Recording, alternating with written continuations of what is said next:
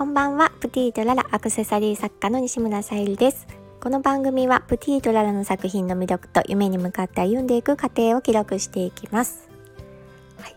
今日は私はあのコロナワクチン1回目を接種してきました。プティートララのお仕事の日でもあったんですけどもワクチン接種はしないといけないので優先して行ってきました。でその後まああの腕が痛くなることを予想して今日は商品作りっていうよりも、えー、作ったものをいよいよ販売しようと思って、えー、ベースというサイトに、えー、掲載を掲載の準備をしていました。であとはブログの方もですね書きながら進めていきました。結構ねやっぱり時間を要しましてまあそのお仕事中にできるかなと思ったんですけどもうちょっと3時間後ぐらいに腕が痛くなってきたので少し早めに上がってで、まあ、家でやるべきことをやってからまたちょっとその続きをしようと思って今に至ります。なので、まあ、通常ならその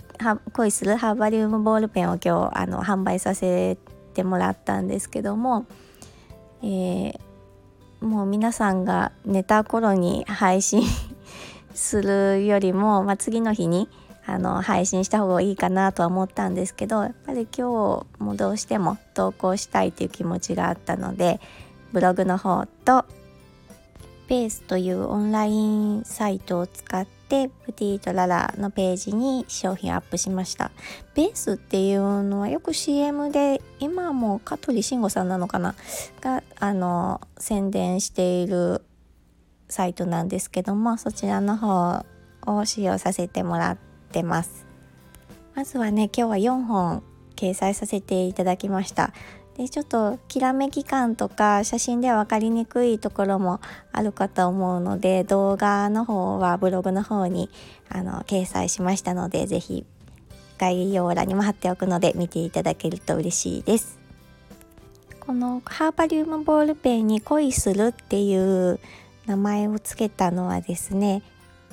えー、ときめきを感じてもらいたいからなんですね。先日もちょっとお話しさせてもらったようにあの環境も自分のちょっとしたあの好きなものを置いたりとか、まあ、好きなコーヒーを飲んだりとかそういったものを意識するのと同様に持っているものとか身につけているものにも